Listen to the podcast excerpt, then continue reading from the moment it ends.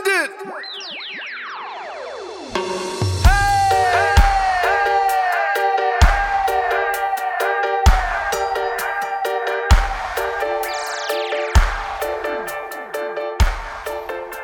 off the wood family, welcome back for another episode. I think this is episode 39. We are joining up across the country again. And we've got a bit of a different one. Uh, this is a mixtape volume 2. We did this quite a while back where we mix up a few tracks in between some chat. A couple from me, a couple from Andy.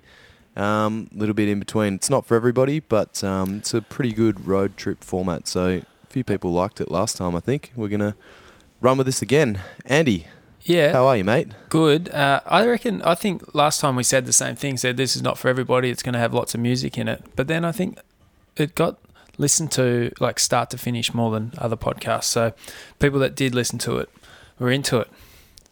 There you so go. if you're tuning out, we just give you a chance to to leave. All right. Now all the shit cunts have gone. Everyone that's left is here for the party. Game on. Hey, last episode as well. Um, you you accused me of drinking the same beer uh, all the time, and you told me to get a new beer. So Yes. uh, I've got a new beer for one off the wood. I'm pretty excited about it. And to be honest, I'm a bit drunk already. It's what um, is it? Went, so we went for a little surf this morning down um, down Mandurah Way, Avalon, Burger Cove. It was not grouse, just full of kook soup. But uh, stopped in at the bottle shop, and on special at the door is this black can by Bent Spoke Brewing Co. Have you seen those guys around? I've seen them in the shop. I think. Yeah, yeah, Bent Spoke. So this is Cluster Eight, black can, gold and silver decals on it. It's uh, eight and a half percent.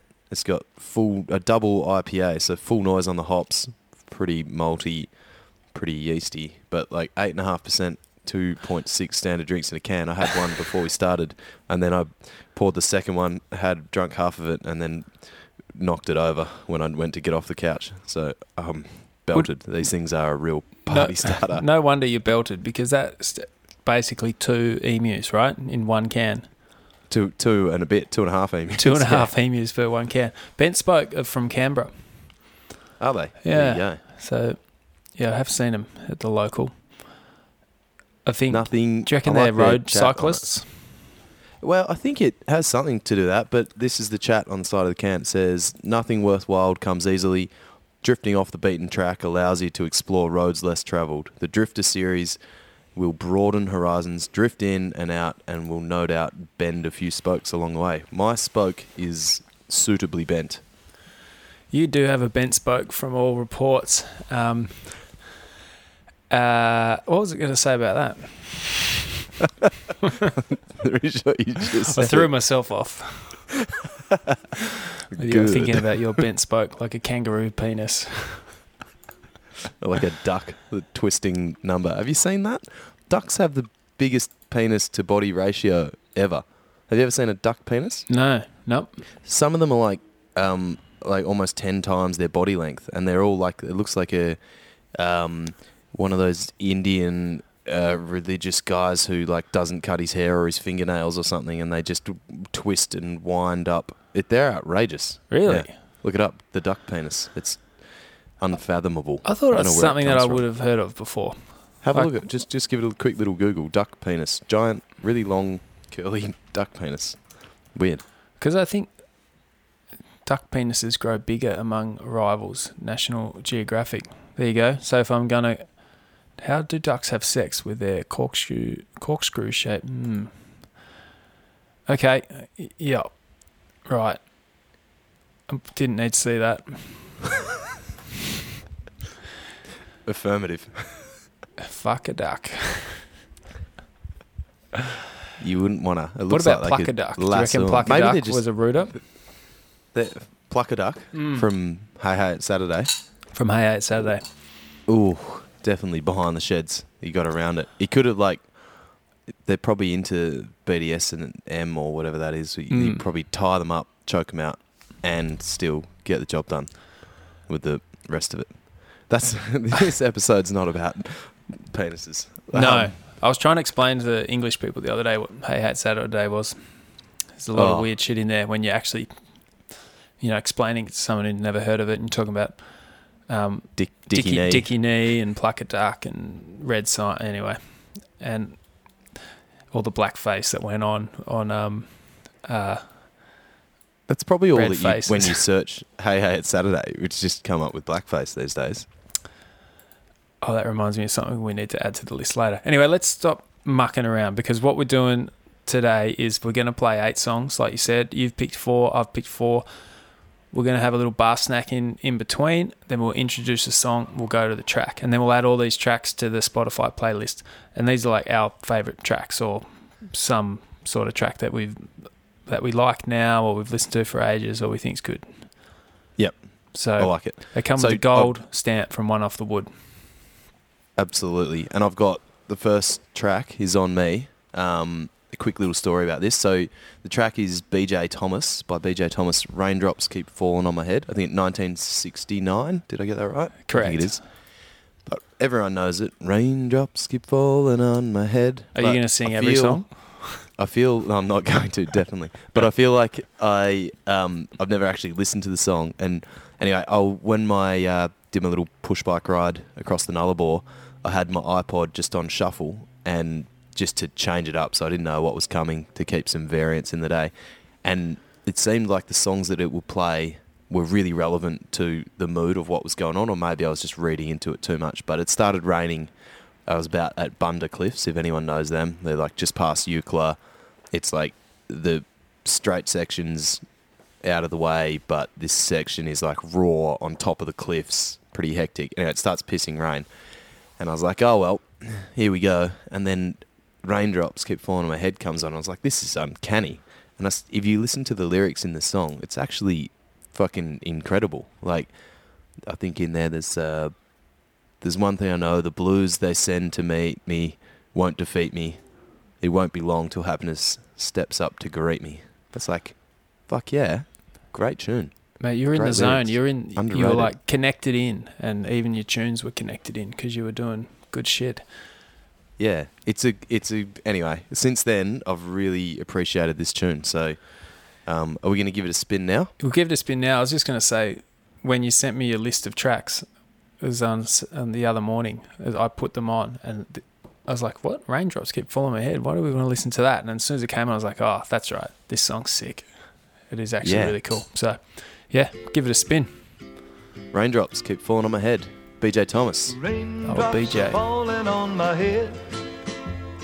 And just like the guy whose feet are too big for his bed, nothing seems to fit. Those raindrops are falling on my head and they keep falling. So I just did me some talking to the sun.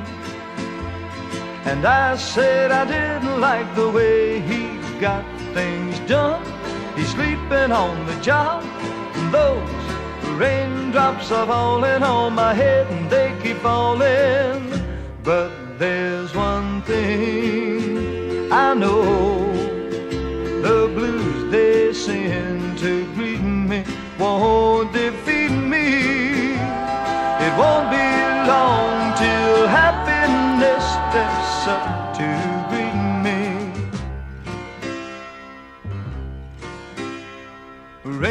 Raindrops keep falling on my head. But that doesn't mean my eyes will soon be turning red. The cry is not for me, cause I'm never gonna stop the rain by complaining. Because I'm free, nothing's worrying me.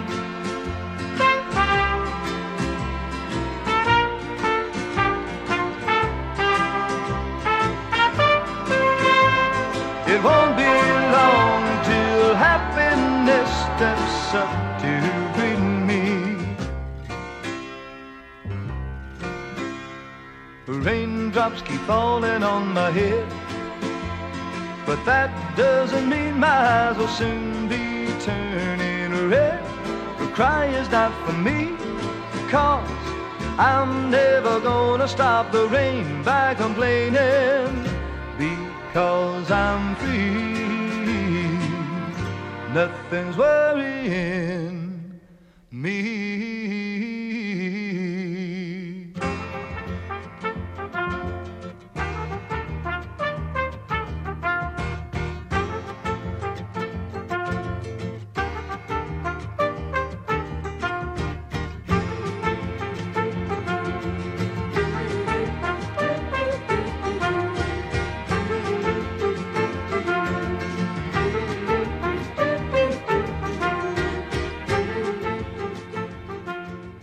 So it- it's a bit of a mix up at the end there with a.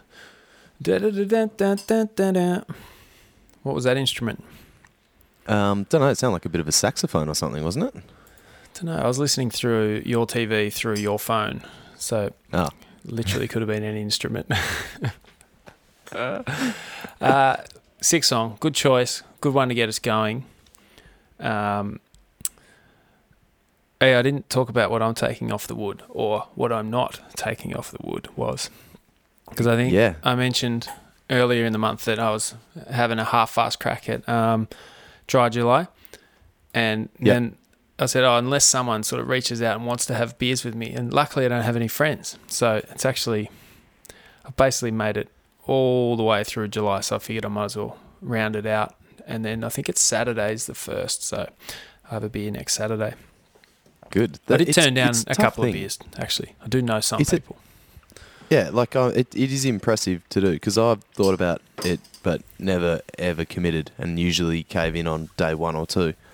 I just kind of you need mates like mine. We went for a surf this morning, and um, out straight out of the water to the bottle shop for bourbons. That was the I love has that. now be, now become their thing apparently. So the boys drop in, drop in and get bourbons on the way home, and I grabbed a, a man stubby of Bundy rum at 10 a.m. in the morning and just chopped it, and then we ended up stopping at the next bottle shop in Secret Harbour, which is about 20 minutes down the road, and grabbed more bourbons. I reckon there's, I love going on a like a day trip to the surf, like we did it the other week. Went down to uh, Wollongong. I normally wait till twelve, but then on yeah, grabbed a six pack at lunchtime, and because I wasn't driving, but yeah, have a have a. I love having a, a beer in the car after a surf. I don't reckon there's anything wrong with it, especially because we left at 5:30, so I was up at 10 past five. You know, by the time 10 o'clock comes around, I've been awake for four hours. That's fine. There's nothing wrong with it. I swear we've had this conversation before where we're convincing ourselves why it's okay to drink in the morning or to drink and drive. It was a similar yeah, conversation. But we- anyway, we did the morning session at Bears in Yallingup, and then that's right. surfed, and then had a beer at like 8:30. Yeah, we did. That's I I exactly had it. two. Yeah, no, look, I'm all for it, and it's a you've you've had your exercise, so you can have your beer. But anyway, Um, well, I've, I'm having the I- mushrooms. I'm Oh, you're on the I'm shrooms on the instead. Steps, and you said, "Fuck this microdosing shit." Got a macro dose, so I've Yep. I've macroed up, so I'm feeling pretty awake for a Sunday night. Yeah, the macrodosing. I've been using it intermittently, um, getting around the lion's mane for just work in the mornings, and then same with the the reishi. Instead of taking a drop or two a day, like hitting it five drops and just getting mellow. I think it works. I don't know if it's a placebo, but if it is, well, more kudos to it. Yeah, I was thinking about that because, you know, CBD oil is still not legal in Australia, and you don't want to be smoking weed all the time, but you do want something to mellow you out when you want to get mellow. And I was like, Yeah. well, fuck, there's surely there's other stuff out there. And I was googling it the other day, and they're like kava apparently. And Oh, the ra- kava randomly, when I've been looking for surfboards on Facebook, I keep people are selling kava as well, but Mate, that is listening to you. I've never seen an ad for kava. mm, Like, There's like people just around the local area selling bags of kava, but I've heard it tastes like shit. I've never had it. I haven't been to Fiji. yeah, everyone seems to hate it. It's a yeah. Anyway, um, so that's a a couple off the wood. Um, that that was a segue for you to introduce. Well, all right. So I'm not having something afterwards. So look- terrible that's happened. Something something fucked up is going on, and we probably need our listeners, our our family of one off the wood Deans to help us out because a podcast has popped up in Perth of all places called A Few Off the Wood. Now I will say it first. Who the fuck are these cunts? Who? You took the words right out of my mouth, Andy. Who the fuck are you cunts? Honestly, a few off the wood. Like, what is that? I've That's, you know what that is? that? That's irresponsible. It is. One off the wood is a responsible amount to take off the wood at any time of the day. A few off the wood. Who are these alcoholics? Like, guys, get your lights. Like, how did you come across it? Because you sent me a news article. These guys made the news yeah, somehow. so- Fuck these Yeah, they made they were on PerthNow. So a mate of mine sent me a screenshot and thought that um, it was me because they had someone was quoted in a news article on PerthNow, not a reputable news source, but still they said and it, and it was so and so said on a few off the wood podcast, and he sends it to me and he's like, at first I thought this was you, it turns out it's not, and I was like, straight back to him, who the fuck are these cunts? And had to look them up. It's a sports podcast. It's what a are they drinking? podcast. It's not a drinking podcast. It's a sports podcast. You know what? I'm confused. It's a blatant rip-off, is what it is, and they're trying to They- ride on our coattails. And I will not rest. Was I will not rest until this podcast is squashed into the ground, and these guys are living on the street. Okay, I thought the same thing. We need to um, we need to start a not a not an off the cuff uh, trolling campaign, a seriously educated, well thought out and planned trolling campaign of these motherfuckers. we need to troll them. We need to troll Yeah. them, and we need everyone listening to troll them as well. Like, what is this trash? Look, at the moment, they've got far fewer Instagram followers than us, That's which is a good thing. I looked at their download stats on my podcast app, and far fewer per episode, but they, have are only new. Sh- they have had Shane Warne as a guest. That's the problem. They had Mm. Shane Warne and his son on as a guest, which is fine. I think they played their trump card early. We I need to get Ben Cousins early. We need to get Ben Cousins on. We need to, yeah, we we need to go hard. We need to seriously throw down. But I think you know they might have gone early. They're prolific creators. They're weekly podcast at the moment. Weekly. I'm not Good encouraging people to listen to Good them. I just think they're that. running out of fucking um, material. I mean, the one off the wood, the original, the best, and a year older or two years older. Two years older. Our um, I've always said the mantra for this episode is that you and I, or for this entire podcast, is that you and I can catch up more. That's all. Our only agenda here. Now We have got a new agenda. Now, now things have changed. We have a new agenda, which is to destroy a few off the wood. I'm thinking we start a smear campaign with PerthNow. These guys are obviously pedophiles. Um, I heard that he flew multiple times on Jeffrey Epstein's aeroplane. Oh, we could cut and paste pictures of them on his island. Yep, definitely. That's good. And start posting them. Yes. but you know yeah. what we should do? We should try and get hold of them and just have a even have a chat to them. Just a little front up, you reckon? Just, Just front up. The guy looks kind of kind of chunky. I think I don't know You if, can't we'll- say that. if I'd be able to take him by myself, but I think between the two of us, we probably There's could. three of them though. A few off the wood. There's, There's three hosts. Three of them. Yeah, Fuck. There's- it could be concerning, but like, yeah, I think um, we we keep it digital. The you know we want to hide behind. Um, we don't want actual physical button. violence. Is that what you're saying? yeah, that's exactly what I'm saying. I think we keep it digital, but either way, we're going to confront them, and I'd like to get them on. I'd like to, you know, just just see what their thought process was, because Yeah. if they've searched a few off the wood, they've definitely had one off the wood, and they know that we're here. Well, the thing is, it's the- it's not a few off the wood. It's one off the wood. Yeah. You don't say a few off the wood. That's made up. Your podcast name's made up. It might as well be the Joe Rogan visit. Exactly. They might as well just call them themselves that. The Joe Rogan visit. Exactly. Anyway, look, we'll f- go and give him a follow to troll, and we, All right, we I haven't haven't- started yet, but we need to. We'll get on to him, and we'll we'll keep. We'll have a weekly update on how we're going in taking th- these guys down, um, because it's serious. This is serious. And this is this is going to bring us all together.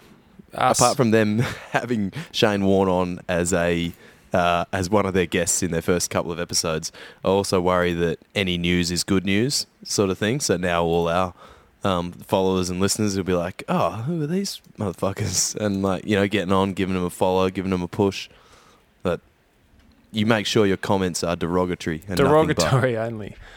And if they're not derogatory, it's because you're lulling them to a false sense of security and then hit them with the derogatory. Anyway, we appreciate Uh, your support on this because obviously they're stealing our um, our identity.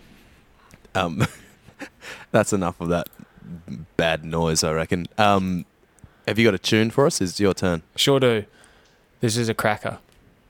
So this is called Ooh La La, and it's by a band called Faces. And you're probably thinking, what the fuck is that? Never heard of it. Is that what you're thinking? Uh, yes, it Yes. was exactly what I was thinking. I, But- I don't, I don't recognise it. Yeah, No. from any.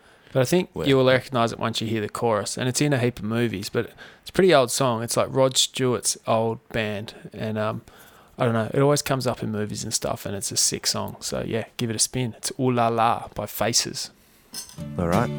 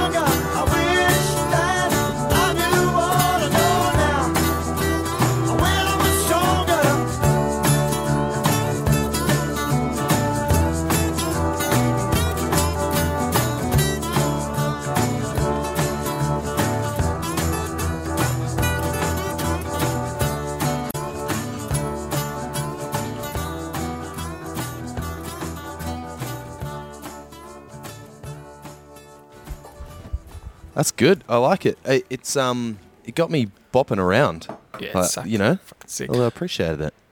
I think I might have heard it on Old School, the the movie with Will Ferrell. Pretty sure it's This, in the intro to that. I feel like a lot of those old tunes are all about getting you moving into a, a lot of different tempo to what the tunes that get you moving these days. Yeah, that's more of a um, like a bluesy shuffle, something like that.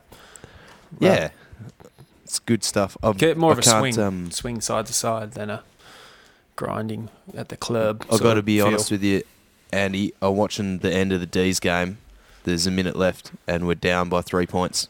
Oh, you just timestamped the podcast. Now we have to put it out.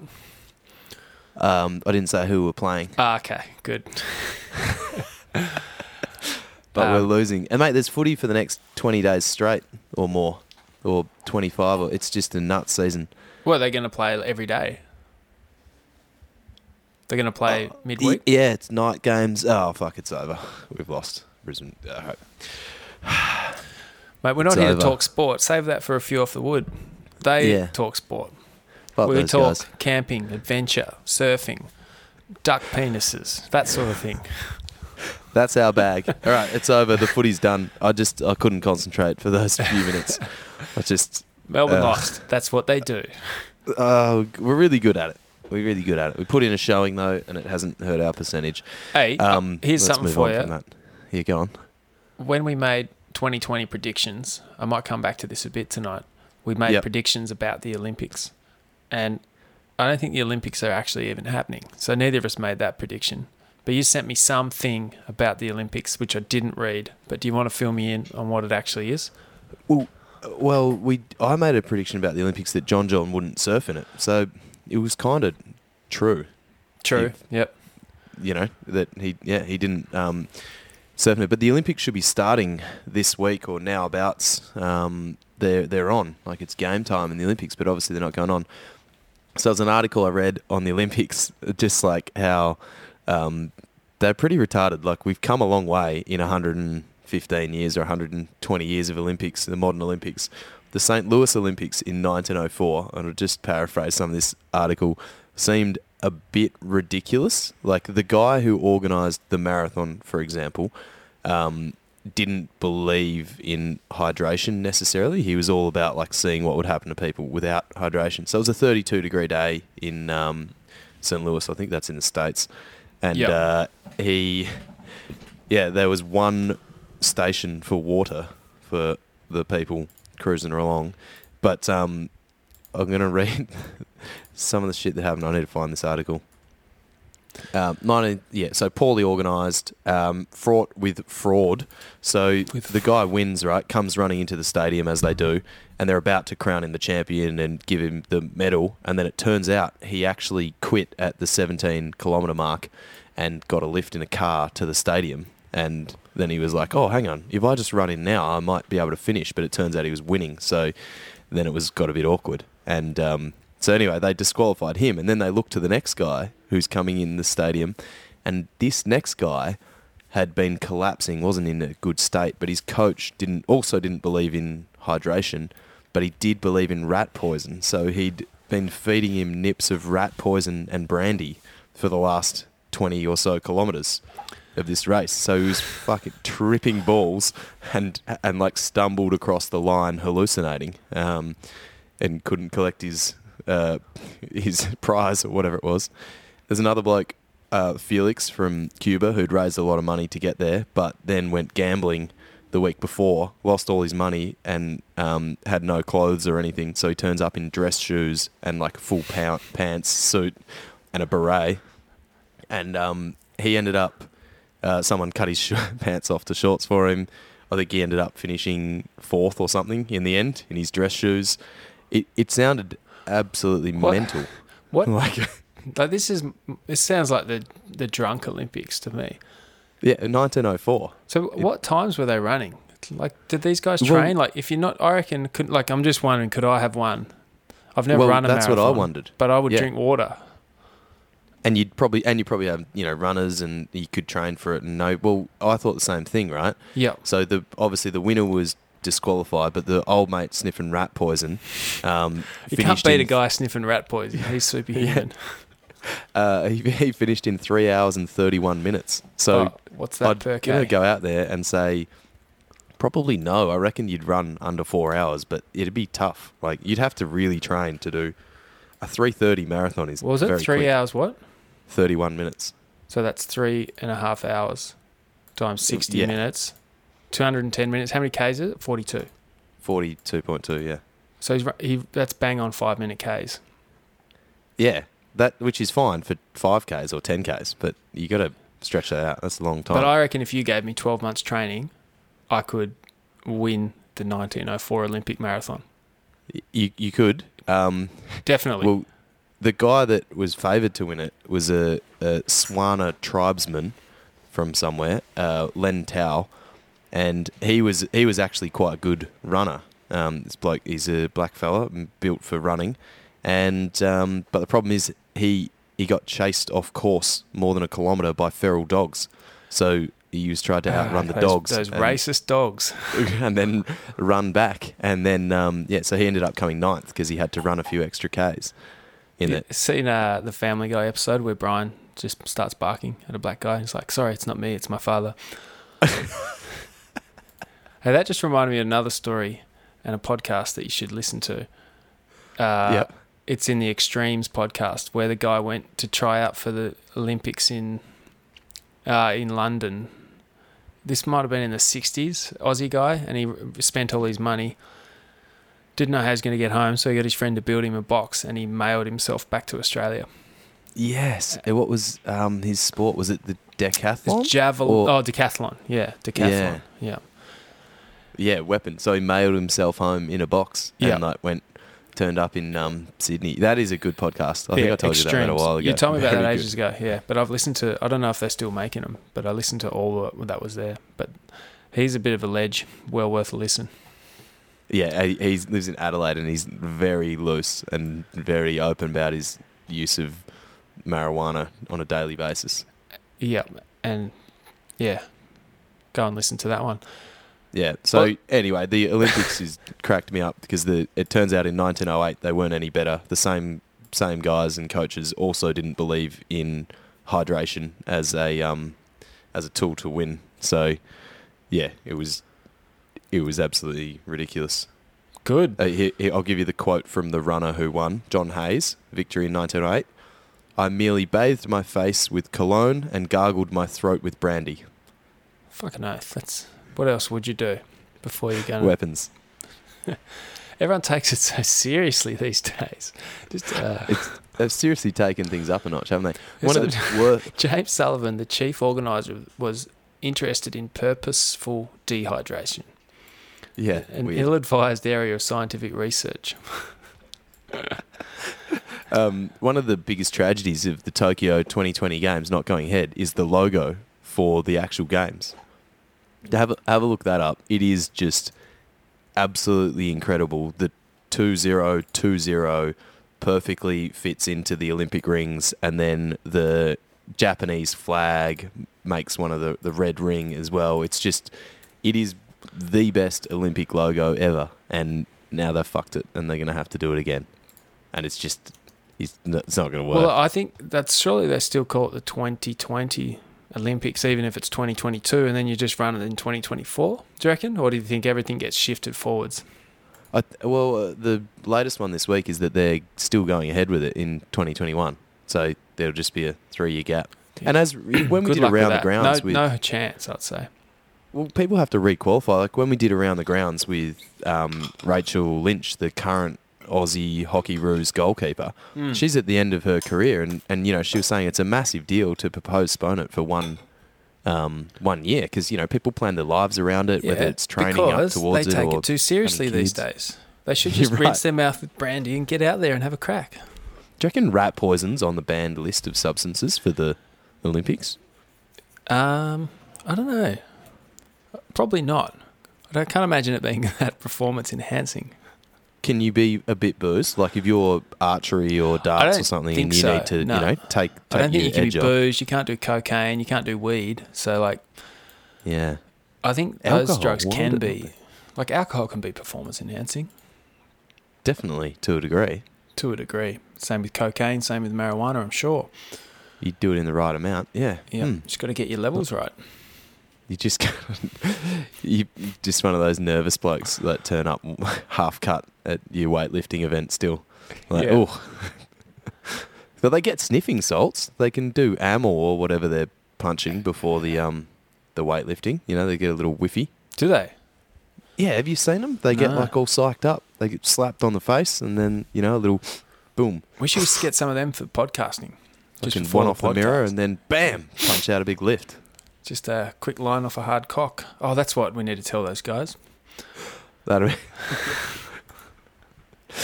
so it can be if you've the- just come to the, the podcast, basis of there's no context for that campaign. line. But anyway, we've got to keep moving because it's music. It's not shit talk, and That's it's your right. choice. You've got a song. All right. Um, yes, third song. So this is we're gonna hear a tune. It's actually a Triple J um, like a version cover. It was done live in Melbourne at um, some theatre. Prince. I don't know. It was a big big joint. Anyway, the guy's name is Dylan Joel. Is a white hip hop artist. I actually once upon a time used to work with him lifeguarding back in Melbourne, but he um, he was pretty big back then. Um, and this tune is a cover of Randy Newman's "You've Got a Friend in Me," and it's just the guy's incredible. Like he um, the what he does to I don't know this tune. I really appreciate it. I'm not a big um, maybe hip hop fan in general, but sometimes it's good. And this, This will one, be the second Aussie hip hop song you've played on the podcast. So Okay, maybe you are. So maybe a I fan. am. Maybe, maybe I am a fan. Yeah, look, maybe I am. and I remember um, you showed me back in the day. Um, he made a video clip uh, at Woolamai, Phillip Island, maybe on a beach yeah, down yeah, there yeah. somewhere. It was all done in one shot. Well, that was that was pretty cool, but I can't remember what the song's called. Dancing in the moonlight. Dun, that whatever that is. That tune. Yeah, Yeah, they did it. Yeah, it was quite cool actually. Cool but clip. um, I think uh, that's not the tune we're playing. no. What's the tune? Give it a spin. You got a friend in me, Dylan Joel covering Randy Newman. You got a friend in me. You got a friend in me. Yeah, when the road looks rough ahead and your mind's in miles from your nice warm bed. Yeah, yeah. Just remember what your old pal said. Oh, you, you got a friend in me. Yeah. Oh, you, you got a friend in me. Yo, I heard you need a friend. What's going on? I got time for you, that's why I'm playing this song. Didn't know me, but you knew all along. We'll be tight from Melbourne to Toronto to Hong Kong. Ain't wrong, so you know I'll be set. Wherever in the world, we can always connect. And personal shows, you know what to expect. We gon' get mad tight, cause it's what we do best, yeah. Ain't the coolest, ain't the freshest, ain't the dopest, most impressive, ain't the flyest, ain't the tightest, or the brightest, bro. I could be your best friend, or I might be biased, so why not try and all be habitat? Come in together that we keep it alive, uh. Some of those folks might be a little bit smarter than I am. Figuring stronger to you. Of them will ever love you the way I do. It's me and you, yeah. You got a friend in me. You got a friend in me. You got your troubles and I got them too, yeah. There isn't anything I wouldn't do for you. We stick together, we can see it through. Oh, you, you got a friend in me, yeah. Oh, you, you got a screw the people that tell you they ain't in your way. Uh. Cause they don't know shit about you and it's just an attack. Uh, stacking up what they racking on you about most of the stuff that they lack. It's a fact that they do it. Logic, but there's not much to it. You, then there's nothing to prove, and I know we'll get through it. We'll laugh it up in the end. So all of that fans who sitting, no kidding, no, we set a trend. I'll say it again, we set a trend. Maybe different, but like coffee we blend. So many air, just know where you got a friend. Some of those folks might be a little bit smarter than I am. Bigger and stronger too, yeah. But none of them will ever love you the way I do. It's me and you, yeah. You got a friend in me. You got a friend in me. You got your troubles and I got them too, yeah. There isn't anything I wouldn't do stick together, we can see it through. Oh, you, you got a friend in me,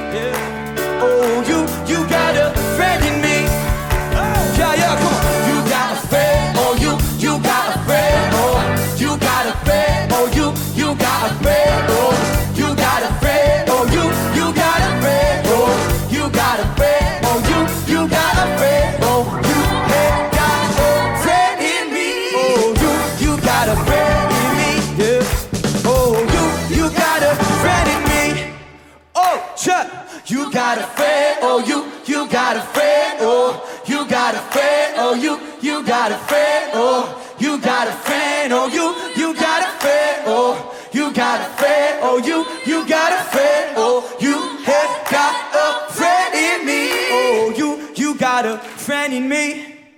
Yes, Dylan Joel, mate. He still has a friend in me. I haven't seen him in a long time. He uh, played in Perth was the last time I saw him, but I like him. Good tunes. Do you get Good tunes. backstage passes like you do with the Pierce brothers?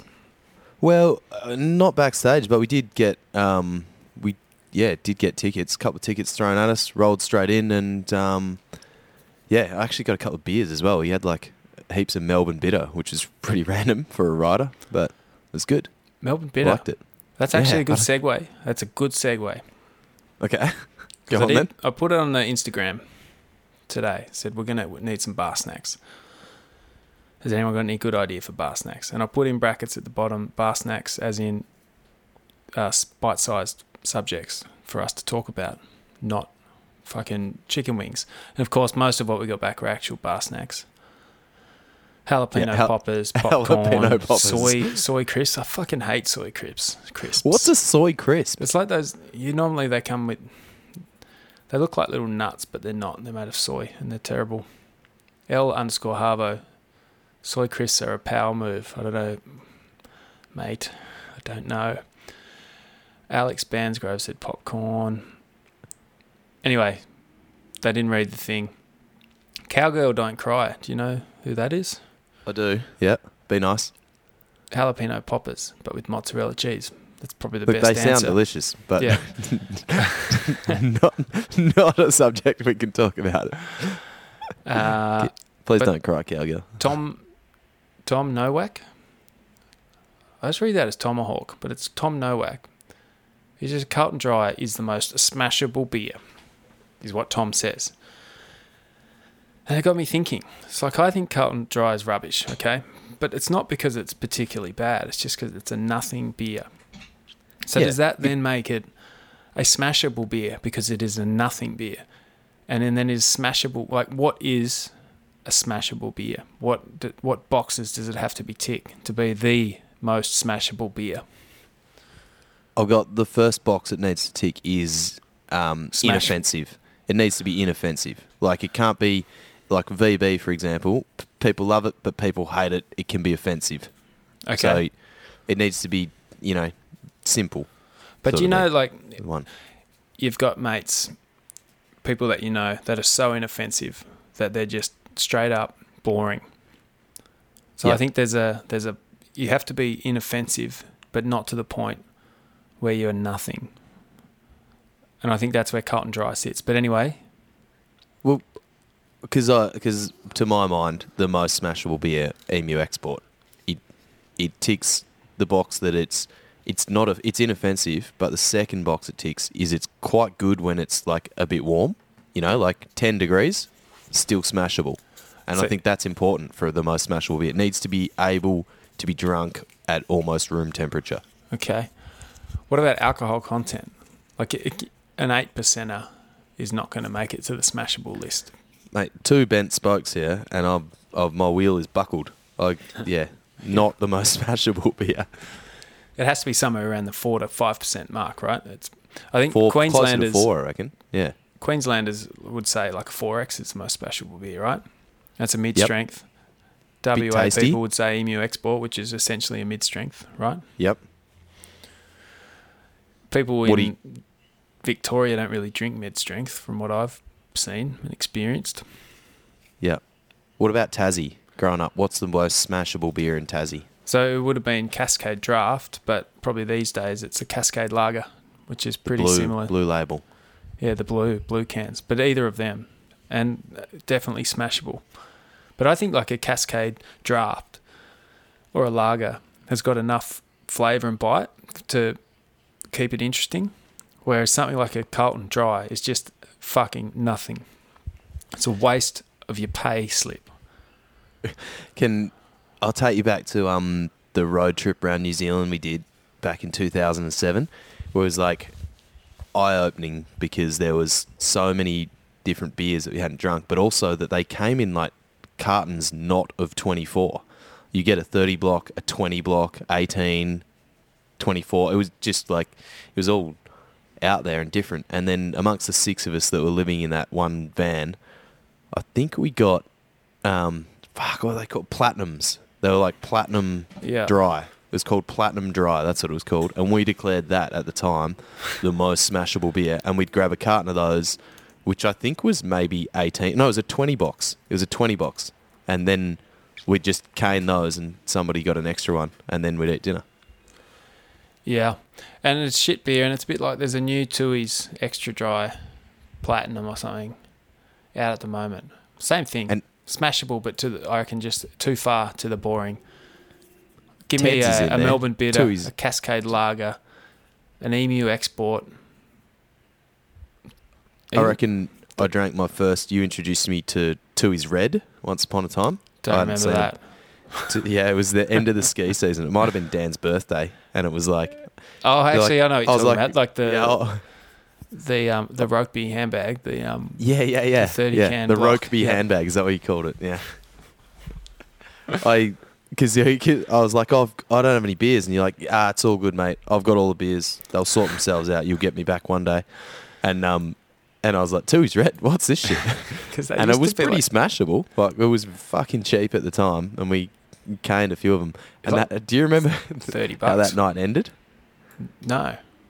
Um, so Dan Dan had driven to the Jenny from the Arlberg, which is no, no, not the Arlberg. Where was the second place he stayed after the season where Mim was staying? Yeah, down that way. Okay, I know what you're talking Um, about. up the top end of town. Anyway, we we were leaving the Jenny at Mount Hotham, and it's slightly uphill um, to get back to Hotham Heights sort of area. And uh, anyway, it started snowing. Dan's got his van, he's driven down there, and I was like, everyone was blind. I'm like, I'm not getting in this um, in this van because one of the guys who we worked with had driven off McColl's Bowl only earlier in the season and flipped a car, and somehow they were fine. But Yep. um, so I decided I was staying at Blue Ribbon, which is about halfway back, that I would just hold on to the tow bar, and because it had snowed, the road was all icy, and so Yeah. I just road skied back behind this car and just held onto it and I remember. I remember. just sort of pulled Because we just got home and we were like, assumed that was is okay, and he made it home because you weren't on the back anymore. yeah, yeah. It was a rowdy time. It was Rowdy cold and time. yeah, that was back in the day. What? yeah, Ah, great No, times. So the, yeah, the Tui's Tui's Red. It's called something else, but yeah, we used to drink them all the time because we had no money, and like thirty bucks would get you a thirty block. and at the time, all you want to do is just drink a beer, any beer, any Yep. cheap tins. Hey, speaking So- of drinking beer, go on then. that actually just takes us straight into the next track, which is called "I Drink Beer." And it's, Perfect. it's by a guy called Dan Reeder. I don't know much about him. I know he's really old and he makes his own guitars. And he moved to Germany, lives in Germany, makes his own guitars, plays them, and records. He's like he's not a big famous dude, but he's yeah he writes really cool stuff and it sounds good. And this one, this is a this is a ripper. It's about drinking beer. I like the logo on it on his album. It's pretty sweet. It's just a tin. Looks a bit like the one off the Wood logo. It's pretty I'm a cool. big fan. It does look a bit I'll- like the one off the wood logo. Anyway, give it a spin. See what you think. Here it is. man who was usually careful met the man who just didn't care. They went to the house of the man or a mouse and met the mailman there. And the man with a plan, and the man on a mission, the man who could do no wrong. They all stood around in the kitchen and sang the following song. I drink beer to improve my mind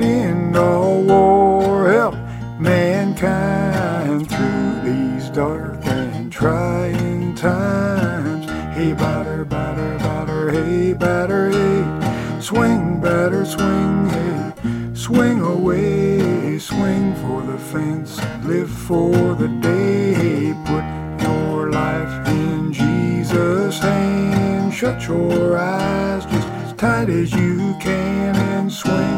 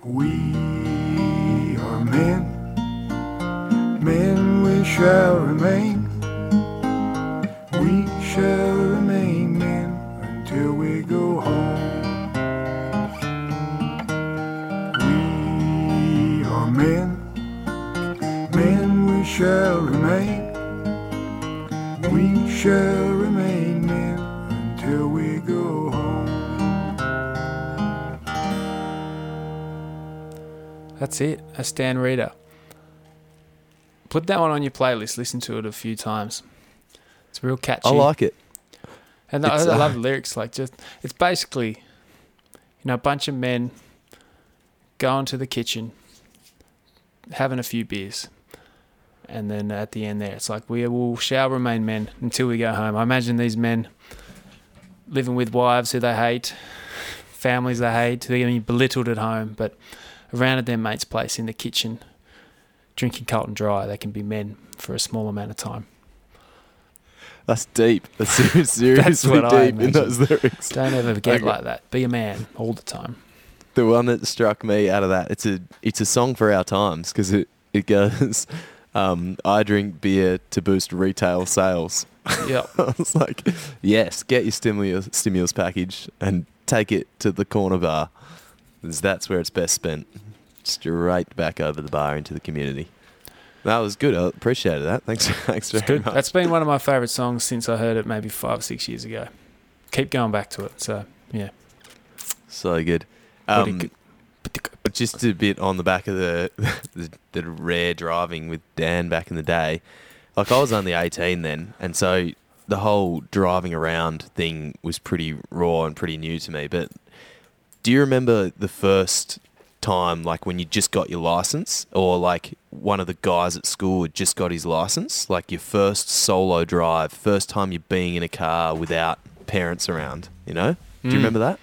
Well, I remember. Um, I think it was Dan or might have been Matt Costello. They were born the year before me, so they got their licenses, so we could drive to the surf by ourselves for the first time. So we'd start to drive down. But I remember like um, first time driving out of the driveway by myself on the P's, going to work at KFC. That felt pretty good. Pull out onto the highway. It's like hell yeah, I'm free. Do you cr- crank the tunes? Yeah, the freedom, hey, like that feeling, and it, and you either end up obviously going to work or like just at Macca's or something, just because you can. Yeah. It is a wild, wild feeling. Um, the the first solo drive, mine was a bit.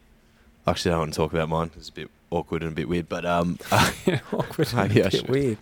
It's a bit fucked up. But the first drive that I um, remember going off with mates, I was probably 15, I reckon. Um, maybe 14 or 15. And I was at Wilson's prom and I'd made mates with these surfer guys. And they still go down now. They're like pretty out there. One of their dads, we, we, he's known as Fabio, getting around the place in, you know, like torn jeans, long blonde mullet, looks a bit like Warwick Capper. And this guy Dale, and he's a mad, mad frother, mad surfer. Mad rude. Anyway, mad ruder, no doubt. Um, anyway, the I'd made mates with them, and they were going to go and surf Squeaky Beach, and so it was at Easter time, so it's not not too busy at the prom. And I'd organised for them to come pick me up, and I'd okayed it with mum and dad, and they were like, "Okay, who's driving?" I'm like, "Oh, it's it's um, it's his dad or whatever." So, um, there's a, a couple of us, so it's old mate's dad, Dale, um, this other bloke, me. Anyway, the guys turn up. This is like you know every mother's nightmare, but luckily it was her son and not her daughter getting picked up. They turn up in a panel van, and mum's like looking at me like, "Oh God, it's this 1978 panel van, like real old lap. Like Classic. I don't think it had seatbelts in um, in there across the center console. The guy jumps out, so I'm in the middle. Mum's looking at me like, "Oh God." I'm like, I go to throw the board in the back in the boot. And you're like, of course, the panel van, you know, the old um, Kingswood, you twist the handle and, and lift up half of the boot. And there's this bloke in there called Pud. And like, Pud is is exactly what you'd think of a guy called Pud. Yeah, I've met Pud. And I've met a few Puds in my time. and Pud's just sitting in the back like this little monkey, like, and then just accepts the board and like stacks it with the other boards and is like, thanks, and then pulls the hat shut. And the look on my just mum's Pud. face was just like, oh god, like instant regret. And I don't know, I can't remember. I feel like Dad might have even followed us out, like to Squeaky Beach, just freaking out. I like, can imagine fuck, your parents in agreed to? particular would be freaking around this scenario. It was classic, but that was freedom. I was like, fuck yeah, guys with cars. Like, all right. And then we, yeah, rolled up to Squeaky. You had a sick little surf, and I got dropped off all good, you know. Made sure that I had a seatbelt on when I turned up to camp again. Mum and dad were like, yeah, cool. That probably won't happen again, will it? yeah. But Yeah, man, I remember like once we got our our licenses from age probably 17, 18, 19, just driving up and down the coast every week. Just it was so good. We had I had a, the Sigma Mitsubishi Sigma. My mate Matt had a Datsun 180B. And who, yeah, just pile in. We had body boards. Throw the body boards in the boot. You didn't need a big car when you were a boog. And then yeah, up and down the east coast of Tassie. It was the best. just so much, so much freedom, isn't it? And the, the it was the weird feeling of being like alone in the car, particularly. It was all right when you had your mates there, but just with no one next to you, you know, you can put the music on, not put it on. Like no one, I don't, I don't know. I just really distinctively mem- remember sitting in the car, and I, my first drive was quite a long one. I was like, oh, this is pretty wild. Like, I don't know if I should be allowed to do this, but I've never looked back since. No, I remember one of the one of the best feelings in the car, and I wasn't wouldn't have been that young. What was it? Two thousand and four. Like jumped in the car, had all my worldly possessions, my skis, and was like driving from Hobart. Was gonna get on the boat and go up to Mount Hotham, and that's where I would have met you. I remember just driving up the Midlands, just me in the car, driving away from everyone I knew. And I was thinking, this is fucking sick. I remember thinking, this is the best thing ever Yeah. for some reason. Oh, mate, those vibes. like, Good you- vibes. I hope everyone listening, like, think back to what the time was, like your first experience, and maybe we just need to appreciate that more when you, you know, the ability to have your license in a car and just like, well, Well, fuck about a drive If- across a border. That was pretty novel these days. Jesus. yeah, maybe not. Maybe Melburnians, you need to hold on to that one for a Yeah, little bit longer. stay stay right where you are. Stay put. Grab the push bike. Do some exercise with your mask on. Far out. Good Um, times. I got another tune for you, which is one from an album that probably got spun in my car, but um, it's a Sublime track. We definitely played a Sublime track in the last mixtape. Uh, this Yeah. one particularly, it's off the 40 Ounces to Freedom album, so it didn't make the like Sublime best of that everybody listens to. But this song, I don't know what it is about it, but it gets me upbeat like the first time that I was driving in the car, I reckon. And it's something about the, I don't know if it's a synthesizer or a piano, but the progression of it, it's just like. Yeah, I don't know what that- dun, dun, dun, dun. That instrument is. It's some sort of keyboard piano thing. Yeah. Don't know what it it's- is. Dum, it's da-dum, good. dum, da-dum, da-da-dum. Mm. And it's just obviously about some beautiful girl who's a bit of a liability. Um, but I like it. It gets me yeah. up and about. It's an underrated Sublime song that um, people that like Sublime may not have heard before. So, um, Love for those of you, Give it a swing. here it is. Sublime Scarlet Begonias.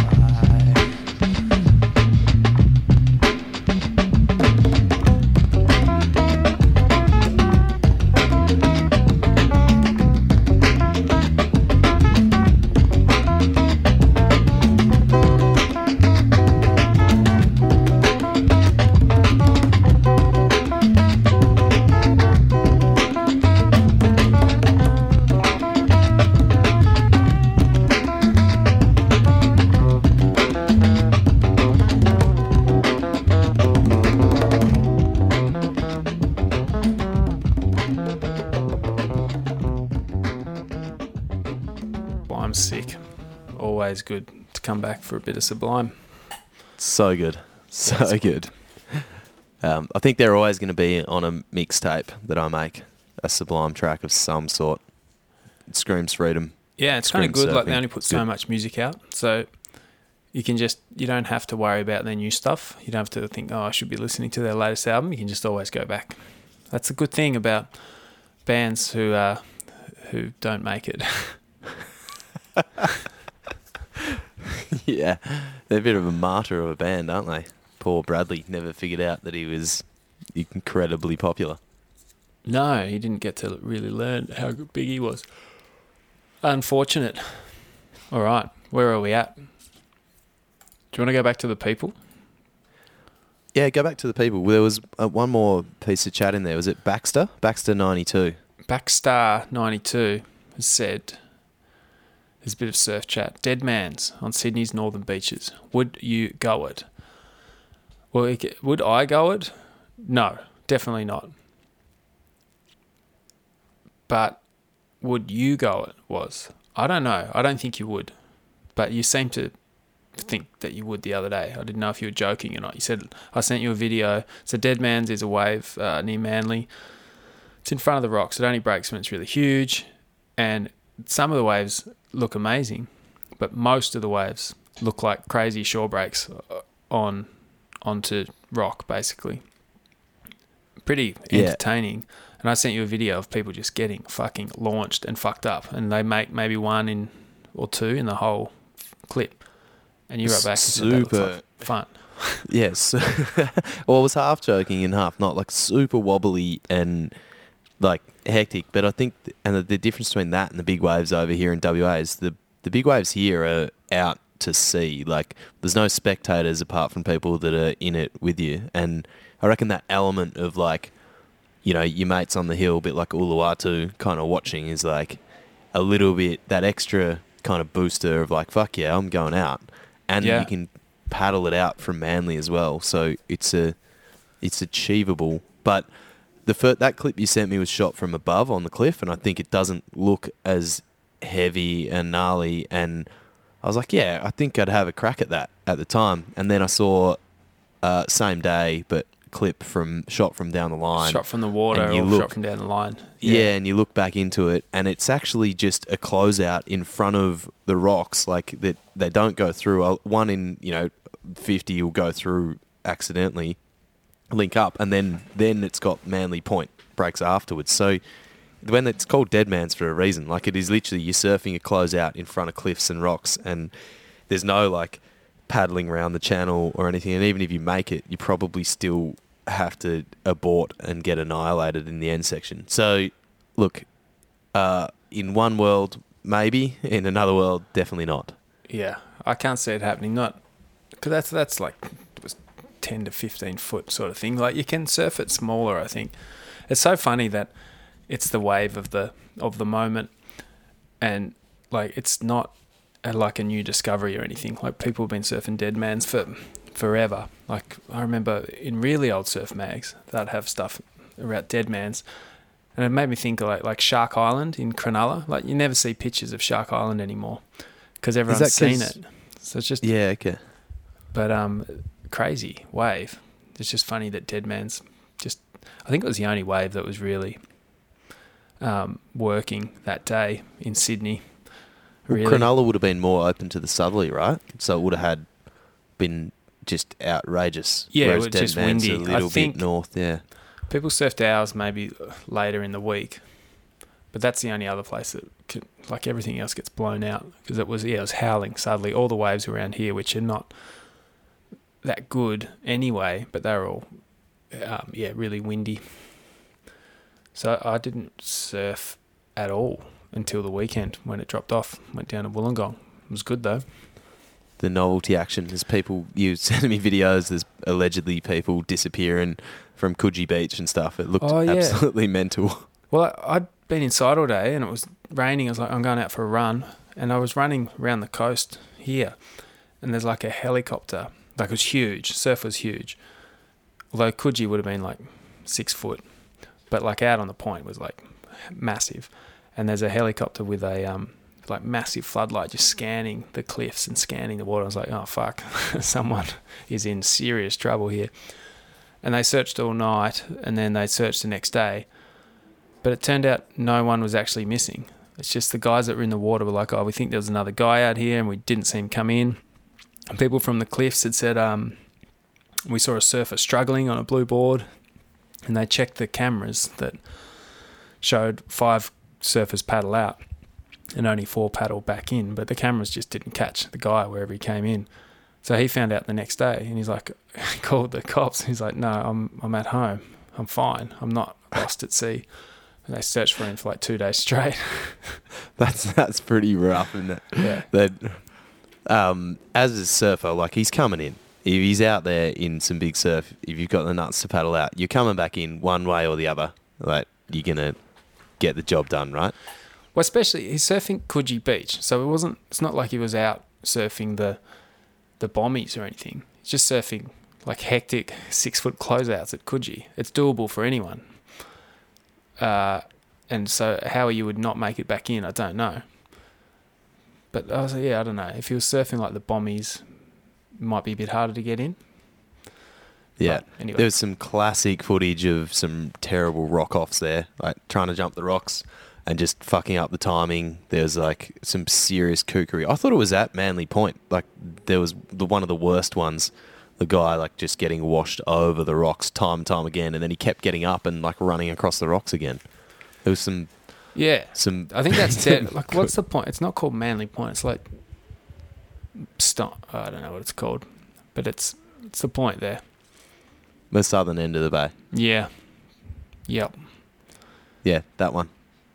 Mm, anyway, Um, are you got ready- another swell ready coming him? this week, so Oh yeah, Yeah. just back to back in Sydney. It's been back good. to back, back to back. Um. Anyway, so thanks for that backstar. The answer's no. We're not going to surf dead man's. Um. Should we jump into another track? Yeah, go for it. It's your song. Oh, look, I don't even know what to say about this one. Sick song. This actually, before I said Faces was from Old School, the movie, but I think it's actually this one. Pretty similar sounding songs. It's called To Be Young Is To Be Sad by Ryan Adams. Go. Not not Bryan Adams. Not Bryan Adams. Ryan. One, two, one, woo!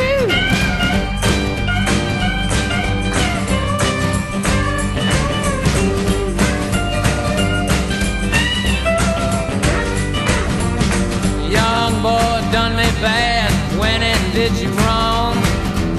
Young boy done me bad,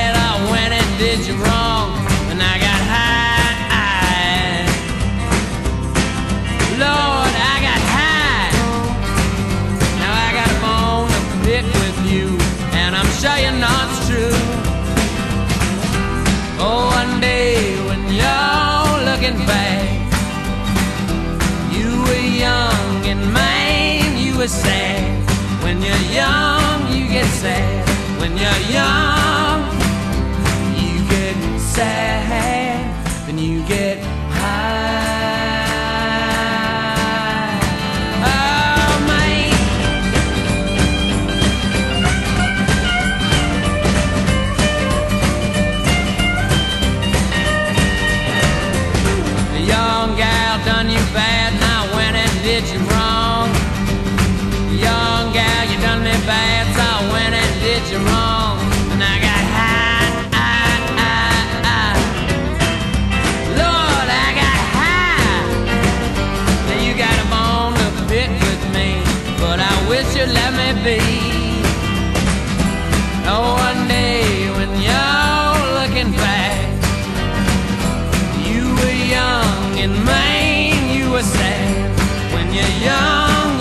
you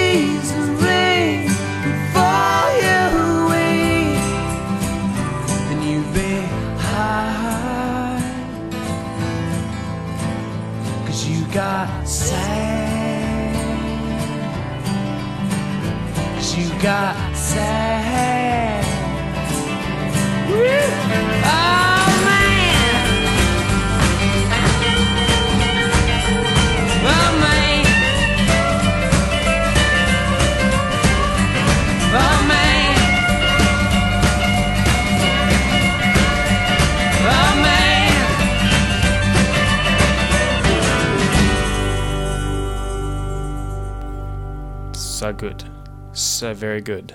yes, that uh, got me bopping too. Hey, this is a good little mix. I like it. Pretty Oh, mate, it's a great eclectic mix. um, mix going on there.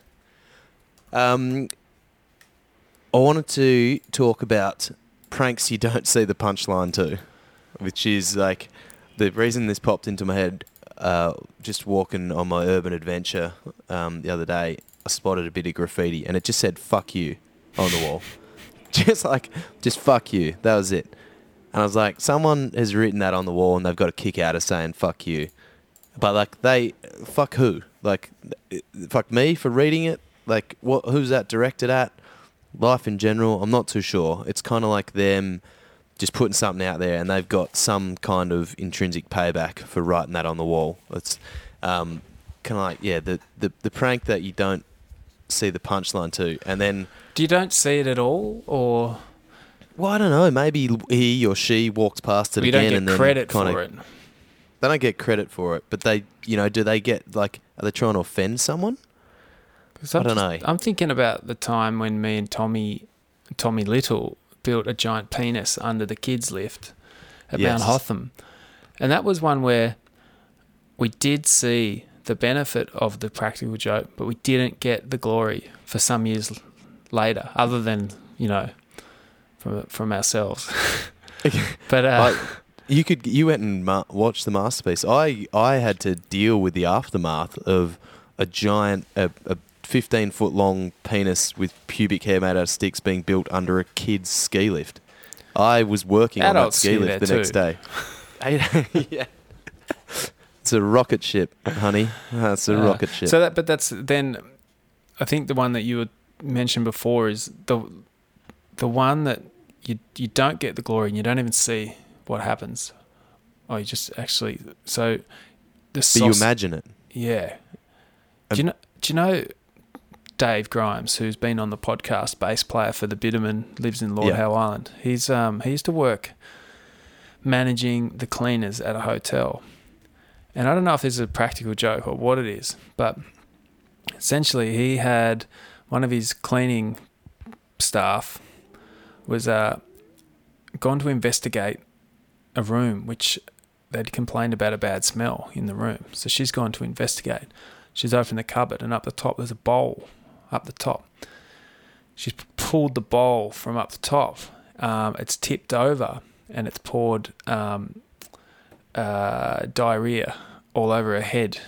Oh, holy shit! That is And um, that is next she- level. yeah, next level. She's come down. She's not happy about this. She's fucking freaking out. She's lost the plot, and um, fair enough too. So Dave has to call the people that stayed there last, and like said, "What the fuck is wrong with you people? Do you shit in a bowl and put it in the cupboard?" And they're like, "We don't know what the fuck you're talking about. What are you talking about?" And he's like, "Okay." Fair call. They It- they may not have been. They there. Weren't the one. It was the properly. one before. So he rang the people before and was like, Oh, "You dear. know what you did," and charged them a thousand dollars, and they paid it. I don't think she ever Oh. went back to work there again. Wow, massive. Massive. So so that's a negative payoff for, for their prank. They like they obviously it worked, and they for a slight bit might have been humoured, but the, for them, I think at the time they were humoured at what they'd done, and they got their payoff then. Whether it was humor or whether it's just drunk, like who knows what le- what leads to that. But um, that's just what jumped into my head then. Cause, 'cause Shocking the- story. That's that's actually fucked up. I've never heard that before. Because the one that that um, popped into my head initially was you and I at um, your mate Ellen's party. She was living in Melbourne at the time, and we'd gone to this house party. We didn't know anyone. It was probably a bit weird, and we were just hanging out in the kitchen as you tend to do at house parties. And for whatever reason, there was like we'd turn up late. There was a barbecue. There were cold snags sitting on the bench, and their kettle had this really like round opening to it to the nose, and and it was this perfect size of a sausage, one of those big fat ones from the butcher. So I just grabbed a sausage and slid it into the kettle, filled it up with water, and just left it there. And man, that cracked me up so much on the even the whole night, and then like even the next morning, I was just imagining whoever's picked the kettle up, and they're like, "Oh, that's full." Just boiled it Just it and on. made a and made a sausage like oh tea or coffee just would have been horrendous for a hangover it might be um, good. It'd be like having a, a cup of Bonox. yeah a little bit of gravy oh man i don't know why at the time it just i was eh, like all wetting myself um thinking 'cause you're about a how humorous it was Young idiot is why you thought that was funny. Yeah, well, yeah, probably. One another one. Uh, I did this. I probably haven't even told anyone this, but I was working at this gold mine in um, Telfer gold mine for anyone in WA. When I started out my mining career, and they had these big chunks of fool's gold, and it's like proper gold color in good sized nuggets. Like I'm talking half the size of a chicken nugget size sort of things, right? Mm. Anyway, I was driving from there back to Perth, but I cut through Marble Bar and through this back road, and there's at this old gold mine. There's a bit of a lookout there, you know, so everybody stops and um, it pulls over and takes a photo and what have you.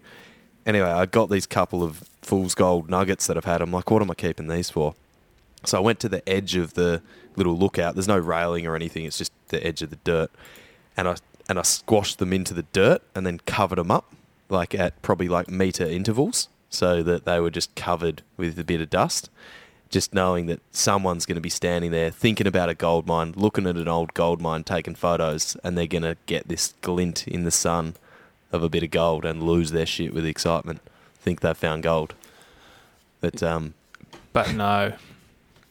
but no. But Full- yeah, yeah, that's look, good. That's not bad. Not bad at all. Actually, there's a dollar coin glued to the sidewalk, a footpath, just down the road from my house. Very similar scenario, but I know that it's glued, so I don't. I've only grabbed that at one time. Not in St Kilda. Huh? No. Not in St Kilda. in It's- yeah, in um, do that in Balaclava. Balaclava. Yes. Yeah. Hey, I thought of a good coffee shop for Balaclava. Good name today. Oh. Yeah. Hebrew. Hebrew. That would be a good um, Kiwi one as well. Yeah. Hey, Hebrew. brew. Yeah, Hebrew. That works in two Hey. places. Yeah. Yeah, just spell it differently. Yeah. I like Hebrew and Hebrew. Yeah. Hebrew. Yeah, they'd probably go for that uh, too in the Jewish communities because it's kind of, yeah, I don't think it's offensive and it's pretty funny and yeah, it makes you think of coffee. That works. I like it. Hebrew. Hebrew. Um, all right, I got another tune for you, Andy. This one was from the Beer Farm episode. yep. Um, those of, that have listened to it will know um, things got a bit loose and a bit out there, and Benny pretty much wanted to sing his own outro to um, outro song to the podcast. and we'd organised already for him to sing a song. We ended up playing Desmond Dekker, The Israelites, which is just a sick tune, and I've been playing heaps of it and loving it.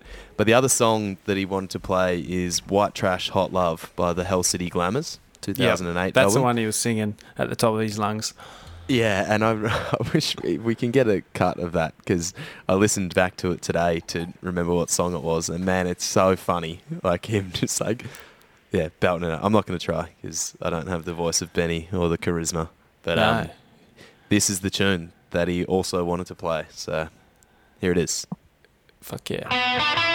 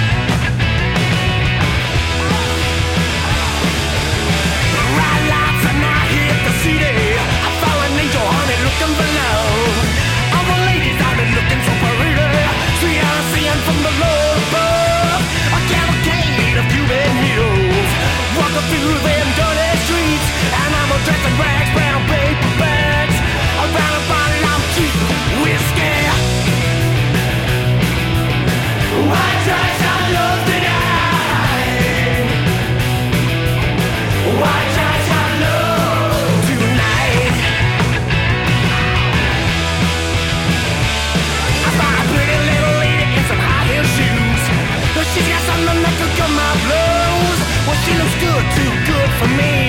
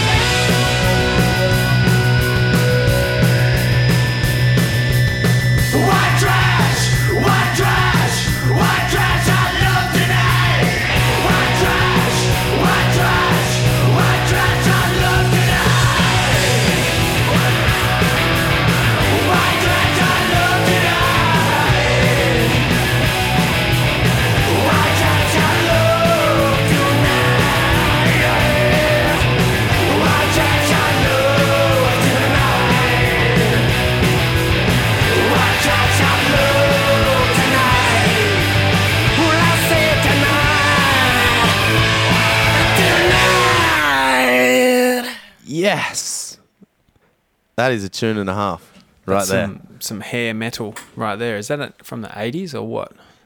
Um, I don't think it is. I think it's actually kind of recent. 2008, yeah. 2080s. Hell City Glamours. It's yeah, the 2080s. Um, very yeah, very cool. I like it. So Benny has delivered two good tunes to the potty. It's Yeah, very good. Desmond Dekker one. I always think of it in the morning when I'm getting up going to work. Get up in the morning, slaving for bread, so every mouth can be fed. Oh, The Israelites. ah. Yeah, it's a good one to get the day going. yeah, it is massive. It should be a little mantra. It should be like the start of a um yoga morning yoga or something like that. Get on. up in the morning. All right, that's enough of that. That's enough. Hey, we'll play the actual on was it wouldn't be a podcast without an another an invention. Like I feel like you should actually bring an invention to every podcast because most of them you have some. Last week you invented the COVID proof stubby holder, which we'll be selling soon.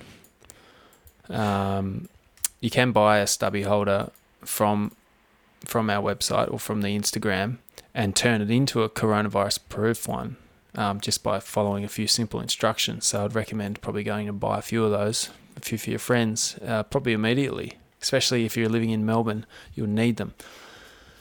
Uh, so Pull head- the car head- over. Get one now. Yeah. Order now. Bet I Uh, word on the street is you've got a new invention. Yeah, I I always have lots of inventions. Sometimes, as we've addressed, I write them in code to myself, and I then have to later decipher what it is. I don't know why I do that, but I do. I've got the fear that someone's going to take my good invention, but now that they're being public on the podcast, I won't need to do that anymore. This one was also written in code from a little while ago, and took me a while to figure it out what it was, but I remembered. Um, so it's a pimple popping kit right? Designed for your girlfriend. So you buy it for your girlfriend as a um, as a little gift there, because we all know that girlfriends love to squeeze your pimples, but they've got the nails. They don't quite do it the way that you want to do it. You know, they've got their own ideas, and sometimes it's inefficient. Sometimes it hurts.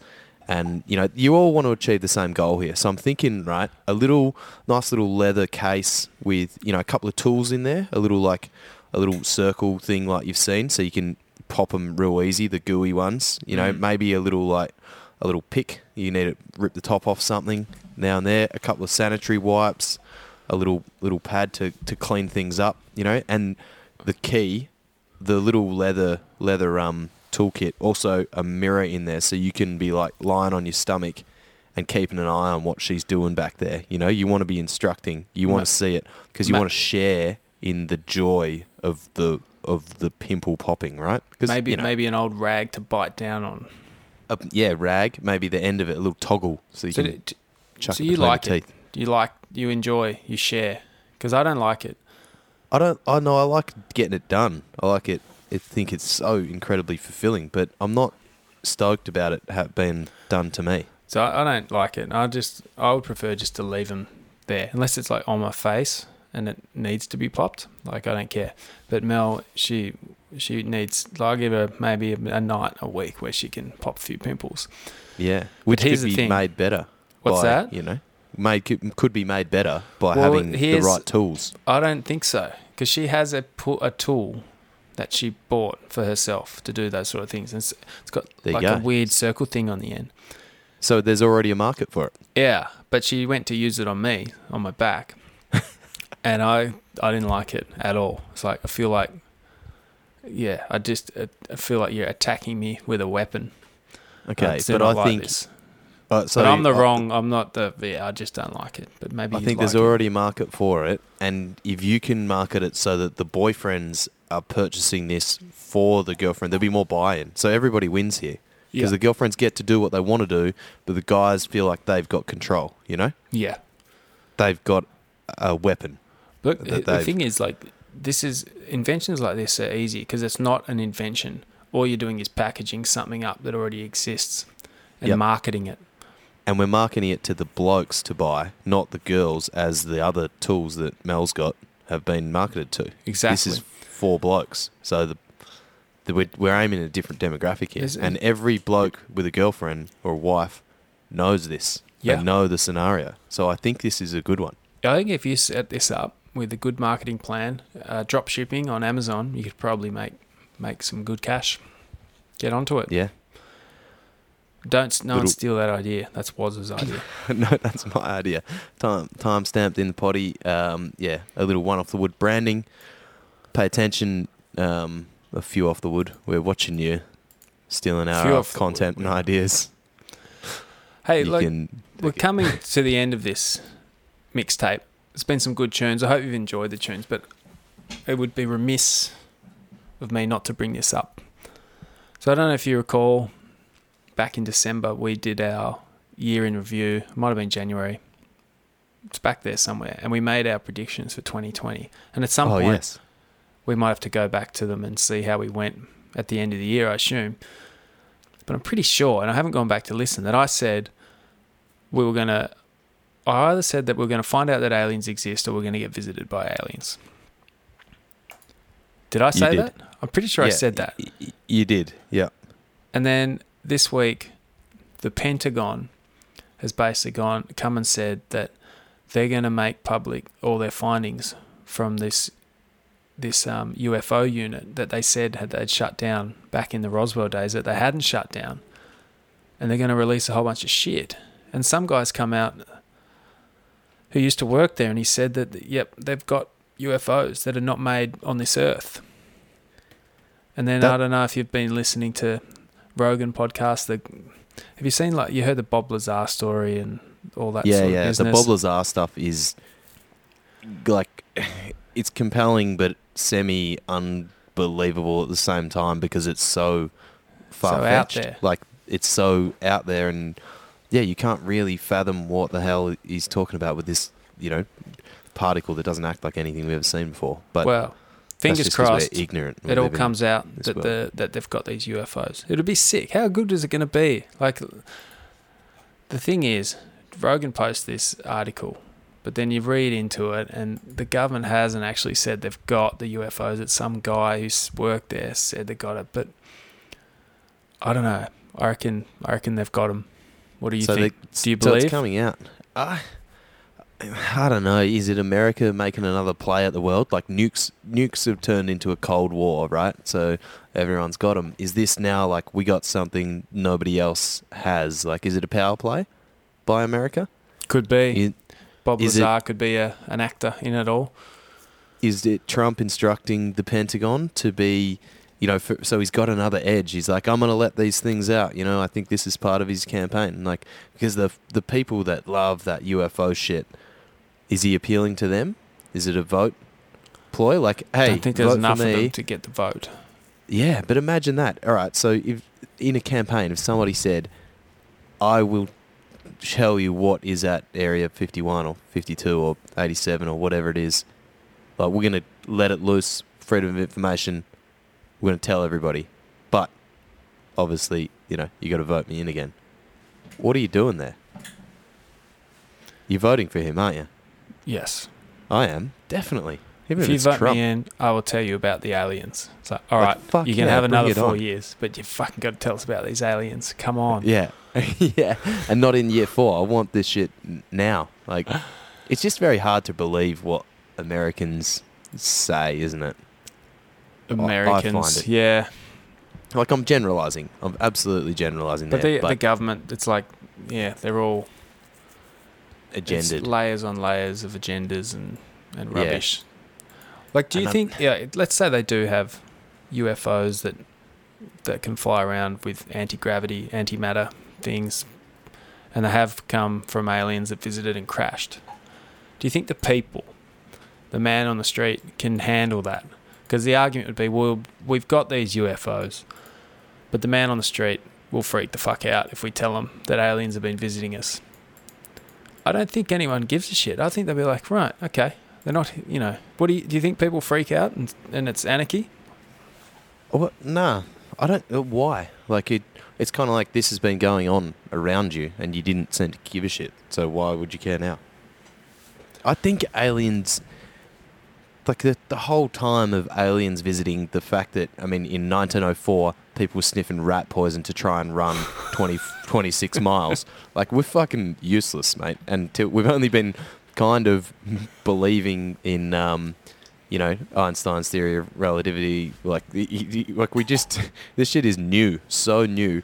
And now we're being self aware. And now we're like, oh, maybe aliens turned up now. Like, that what's to say they haven't been here and we're looking on Mars to see that people or that something has lived on Mars that we're sending rovers there to figure that out like we need to start looking more at home like just because something's on our planet doesn't mean it's been here and evolved with us like octopuses are so fuck, fucked up like octopi they they didn't evolve from our branch of of uh, invertebrates, or sorry, vertebrates, the other opposite. So fish, right? That's where we evolved from. They evolved from a different strand pre that shit. Like, where did that come from? Those things are crazy. They're super smart. They change their skin. Like you seen a squid? That thing just like changes its skin color. You know, like, it feels um, like it. What Apparently, the, the, octopus don't change their skin color to to blend in. They, it's more about how they're feeling and communicating. But they just they can do it to um, They they've got the skills to Yeah, like do they it. can Like talk they're to each operating other. on different levels. definitely aliens. And what what about us? We're a bit of an anomaly, you would say. We're, we're pretty alien, but then we've got a lineage that goes back to fish. So yeah, says who? Who we told are, you that? But maybe we got a little bit of a little bit of a boost along the way I think we got a boost by the octopus. by the octopus. They're like, all right, try these mushrooms. This shit will get you guys. Yeah, eat the mushrooms. So the the mushroom. There's some people think the mushrooms have come from outer space. Well, that's it. Like, and what? So what's to say? Like, if we all right, if We're I from outer space, regardless. The Earth is from outer space. It's all made up of fucking stardust, right? So everything's Yeah. from outer space. So to think that not other things, you know, I don't are know. out of there. If I said I've got an alien living at my house, describe Yes. it to me. What's the alien? I've got an alien in my house. I've got two of them. Tin monster. yeah, fuck. It's too close to home, isn't it? But you're thinking like, you know, he's between two and ten foot tall. It's a thing, like y- you know, it's probably got arms, legs, and eyes, or a mouth, or something to feed. Like we instantly think of something that looks like us, but you look at all the organisms. Like there's so many, so much more life on Earth that we can't see and fathom. I mean, look at the coronavirus, right? Who's to say a virus isn't from outer space, or a tiny little bug that's living in um, living in the vents, you know, volcanoes and living in molten magma that could live on Ve- uh, magma that could live on Venus or live on Mercury or live in the sun, like in helium vents, and it. Who's to say that's not living in the middle of the Earth? Like we maybe we're looking in the wrong places. Maybe viruses are alien. They keep this shit keeps turning up. We're going to Mars and we're gonna bring back like fucking I don't know the bugs draft virus or something instead of yeah. Well, that's right. You, prob- well, no one's coming back from Mars yet, right? Like Well, everything that's we- going there, nothing's coming back, other than no, I think they bought some rocks back. really from Mars. I don't think so. How? Uh, I reckon that- they might have. They ain't bringing shit back from Mars. do you, what do you think's harder? To get to Mars or to get to the center of the Earth? Center of the Earth. Yeah, I think so. Like I was I mean- watching some YouTube clip. It's like this is the deepest hole in the Earth. It's like it's not that deep. 10 Ks or something, right? Oh yeah, something like that. Yeah. Yeah, there's it's in Antarctica. I think they drilled the deepest hole In doing ice cores and shit. But yeah, it's not very deep. It's not very Like, deep. So there Nah. could be stuff down there. There could be aliens living inside the Earth. We don't know. That's yeah, that's well, they wouldn't I'm- be aliens, would they? They'd be Earthlings, but just slightly alien to us. Yeah, shit. I mean, shit. We don't know. Like a UFO, un- unidentified flying object, is like unidentified, right? So like, you find a new species of quokka, and it's like, man, I've just seen an unidentified walking object. Yeah. UWO, man. That thing is like, don't know what that is. Could be alien. Turns out. Well, that's related like to these quokka. UF- UFOs. uh, Not it's just unidentified. But Yeah. But these these things in the Pentagon, off-world vehicles. Not yeah, they're saying they're not made this of Earth. this world because they're, they're made Yeah. of shit that we don't have here, and they're powered by technology that we can only sort of like. uh, That what Bob Lazar is saying is that the technology is it's gravity, so they un- the way because we we've only just figured gravity out, right? That it's a wave. Re- well, oh, yeah. So if you put Pro- something yep. big enough, then you can you can distort gravity, and they're saying that these UFOs like use gravity to basically pull themselves forward. But you have to like, you need a fuckload of energy to do that. We can't do it. You know, the whole we're just living in a simulation sort of thing. Yes. And like if if you go to a black hole, right, things are really dense, so time slows down or speeds up. Speeds up. Fuck. We need a Well, physicist. so if you go to a black hole, Yeah. time will feel normal for you. Normal But- for you, but when you come back, you'll be 50 years older. yeah, thousand older. no thousands of years would have passed on Earth while you're hanging out near the black hole. Yeah. because time So- cannot escape. Yeah, so the other way, right? So if these aliens are hanging out in like a they either go to a real dense place and then like boom, zing across the universe Yeah, to get to like instant travel. But if you instantly go to a dense place and then take that dense place with you, or the opposite, like we could be in this simulation and someone's just they've just kind of checked out. They're like, all right, we'll we'll just go over here to the real low density place and then watch these humans evolve in this high density place. So you know things happen real quick, and they're watching it evolve like oh great they've started feeding runners rat poison. Oh now the runners can do sub two hour marathons. Like we're getting close. Shit's getting they're doing some stuff but this is all happening you know within a day for them. Maybe you are in a simulation so for that to happen, okay, because they're hanging out near the black hole. no no they're in the low density they found a real low dense Oh, place lower so we're going we real fast and they're watching us Right. Is that how it works, or is it the other way around? well no that's how it works because effectively our earth would be a black hole if they're in a really low dense place But if you're hanging by the black hole, yeah they're going time goes it's normal for you, but thousands of years can pass on Earth. yeah So for them to watch time pass quickly, they need to be in the black hole. If they're looking back at Earth. other, nah I think way that's I think that's how it works because I've seen um, the McConaughey movie yeah because he doesn't age, but back on Earth, like thirty years go past. Yeah, but that's what I'm saying. So, like, if you are on Earth and you travel to a low dense place, not a not a high density place like a black hole, you travel to a let's call it, for the sake of argument, a white hole. Hmm. You go there, and it's and you're the guys on the ship, and I'm McConaughey, aging, or whoever's. Oh yeah, not aging, and then going back, and everyone else is like, oh fuck, I'm just up to it. Play the song. The problem with all of this is that our feeble minds can't get a grip on it. Yeah, So we'll, there's only so much we can figure out. And maybe we can build, you know, amazing computers that can figure out what the universe is and where we are in it. But how's it going to tell us if we're too stupid to understand? and that's why that's the argument for simulation is like we figured it out and we can't handle it so here's a pretty little world to go and live in and enjoy your time on earth Or is that the argument for just tapping in to the supercomputers and becoming part of it so we can be smarter? is i don't see yeah I, don't think smarter is more enjoyable like i think we've even talked about this going camping and spending time at red bluff with a simple life of all you got to do is feed yourself and Yeah, but entertain simple yourself life for a bit could is be just bliss. Just That's so bliss. consciousness living in bliss in space. That's as simple as it gets. state. It is.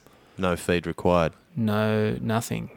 And smoke Whoa. some DMT and you can go there. Oh man. Um, Have we are we going to come back this after this last no, song? No, no. I have to This go. is this is Good. the last song. I've selected it. And All right. it's a song that I reckon I've been listening to every year since it came out and it's always one of my favorite songs. And it's a sick one to move your booty to. So if you can, fucking turn it up loud and fucking get down. It's the roots and it's Seed 2.0. You got anything else to add? Boys? Um, I, I really enjoyed this episode. I'm sure we'll do it again. I like ripping out the tunes. This that last couple of minutes really spun my head around though. Yeah, I don't know what happened there. if you've made it this far, well done. And you, you deserve get, one you, more tune. You deserve um, the tune. Thanks, Andy. We'll be in touch. And um, hooroo, team. Hooroo.